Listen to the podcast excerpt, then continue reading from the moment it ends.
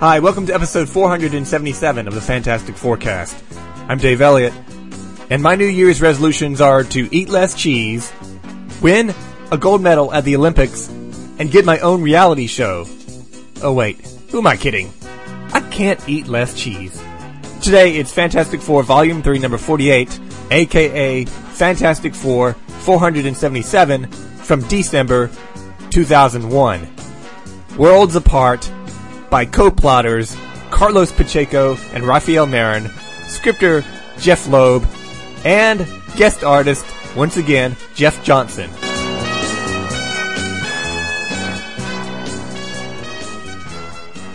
Roma and her lady friend, Saturnine, are meeting with Valeria and Franklin for a tea party. I don't know. Maybe to come up with a way to defeat Abraxas. They can see in the screen in the middle of the room uh, where Johnny and Nova from an alternate reality are flying around Galactus's ship. Roma says that it's her job to tend to the being known as Eternity. She's like some kind of cosmic babysitter. The kids have no idea what she's talking about. Roma explains that within the core of Eternity, Abraxas grew and now they are at war with him and he must be stopped. Valeria asks that if Abraxas had all eternity, why has he waited until now to make a move? Roma explains that eternity created Galactus to keep Abraxas in check. Now that sounds like a massive retcon. And now that Galactus is dead in this reality, not really dead, Abraxas is taking advantage of the situation. They take a look in at Susan Richards to see what she's up to, and she's in an, uh, another alternate reality where she's a medical doctor and her father is still alive and her brother Johnny shows up with a horrible hipster goatee and a hobo looking submariner calling himself Mac. She lets them in and Johnny says that they just need to be patched up and they'll leave. Papa Storm tells her to get them fixed up and out of there quick. He does not want them in his house for very long. Nice to see you too, Pop, Johnny sarcastically says. So it seems that Mac has been shot, and Sue uses her invisible powers to look inside his chest cavity, once again a very cool use of her powers, and she sees that the bullet missed, uh, whatever, missed him. He didn't get shot after all, or maybe the bullet bounced off him. She uses her powers to make Mac's beard and most of his hair invisible, and she's onto him. She realizes who he is, and she asks if Mac is short for Mackenzie, and he says he doesn't know. Johnny just picked this guy up at a flop house in the Bowery. Sounds like something Ben would do. She asks Johnny to fetch a bowl of water, and once he has it, she tosses it in Mac's face, and the water rejuvenates the Submariner. I have the same reaction when I get a bowl of Zima tossed in my face. And Mac can remember who he is. He's Prince Namor, the Avenging Son.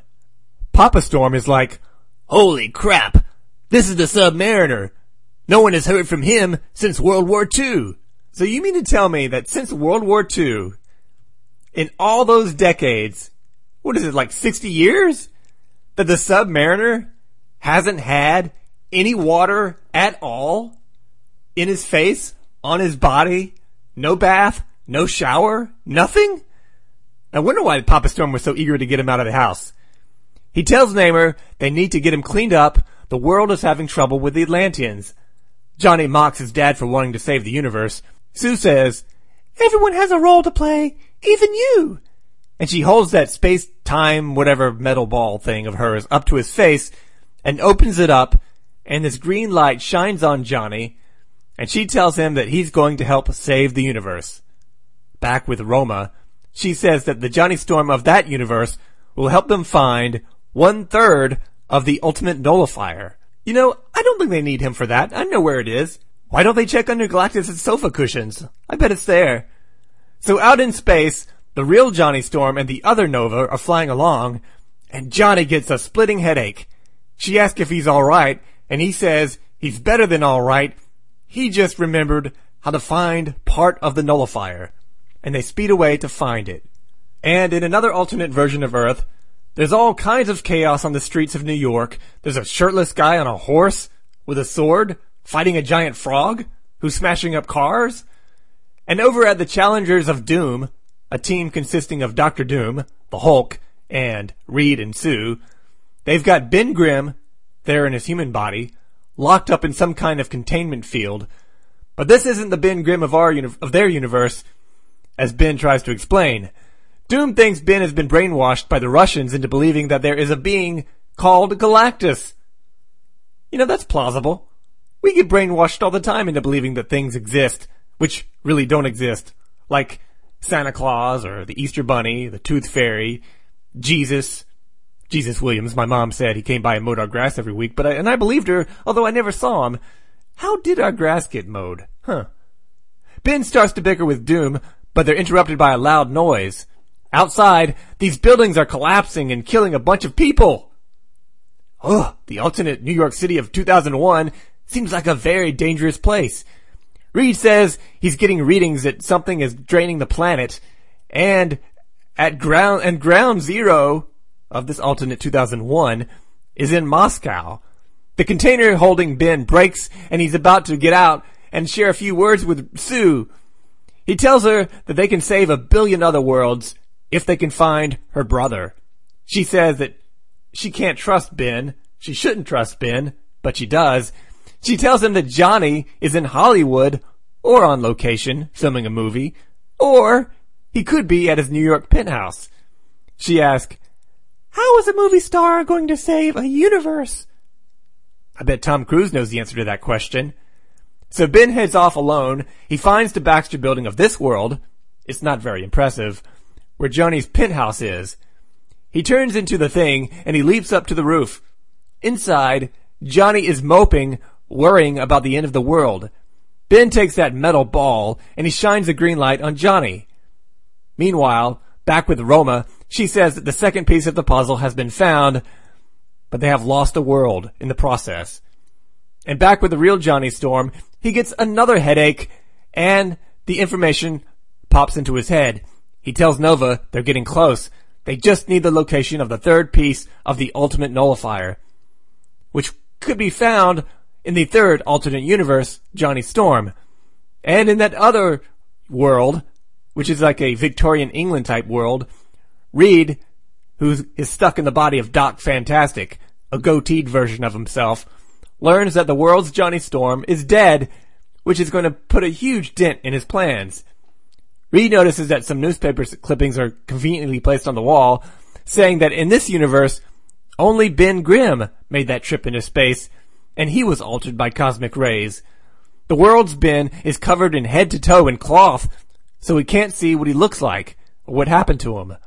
Reed starts messing around with a flying device that the Reed of that universe was working on, and he gives him an idea for dealing with the monocle, the bad guy who killed Johnny Storm of that universe, and is draining energy from New York, with a blimp. I know how to defeat the monocle. With a dart. Eh, maybe not. That blimp looks pretty solid. It looks like a gold-plated blimp. You know, I bet Donald Trump doesn't even have a gold-plated blimp.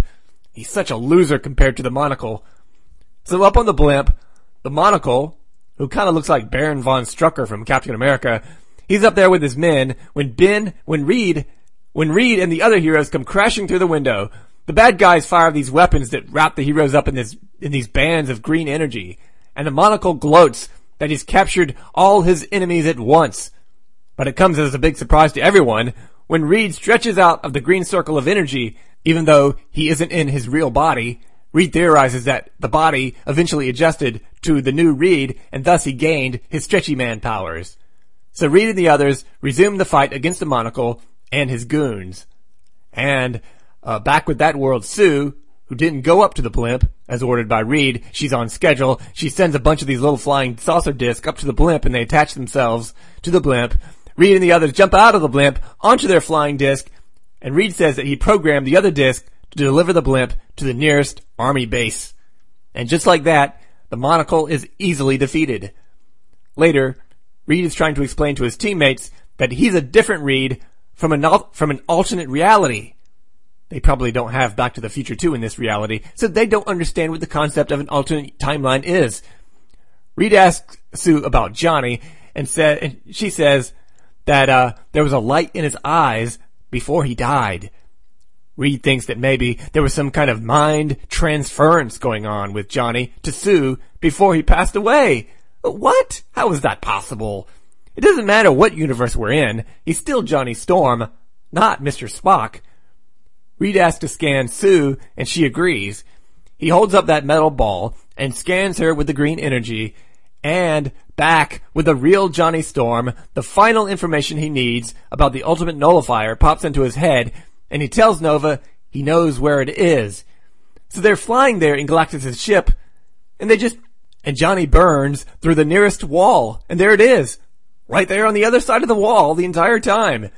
He takes out the nullifier, but he's immediately attacked by the alternate universe Nova, who says that Abraxas has the, has the nullifier now. She was working for Abraxas the entire time. Over with Roma, she has a massive headache. This episode should be sponsored by Tylenol. Lots of headaches in this issue. She screams out, betrayed! And then she screams at Saturnine to protect the children. A hologram of Abraxas appears in the room, along with Nova and the unconscious Johnny, who she tosses to the floor. Abraxas says that it is Eternity's love for Roma that brings him to her.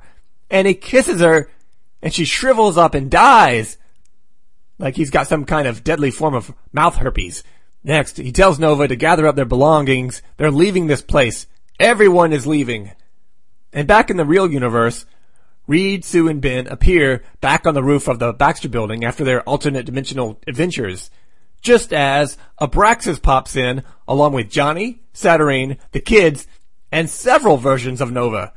He says that with the ultimate nullifier in his grasp, there isn't a soul in the entire combined universes that can stop him. And that issue ends with a panel of him repeating the phrase, not a soul, while we see Franklin there scowling back at him. Which means coming next issue, Franklin stops Abraxas. And that is the end of this issue, and the end of another year of Fantastic Four issues. I'll be back in the new year of 2016 with the issues of the old year of 2002. If you have any questions about the Fantastic Four, about this podcast, or if you need relationship advice, you can email me at podcastff at gmail.com. You can download other episodes of iTunes or find them all at www.podcastff.podbean.com. Happy New Year, kids. This podcast is over. I wanna live in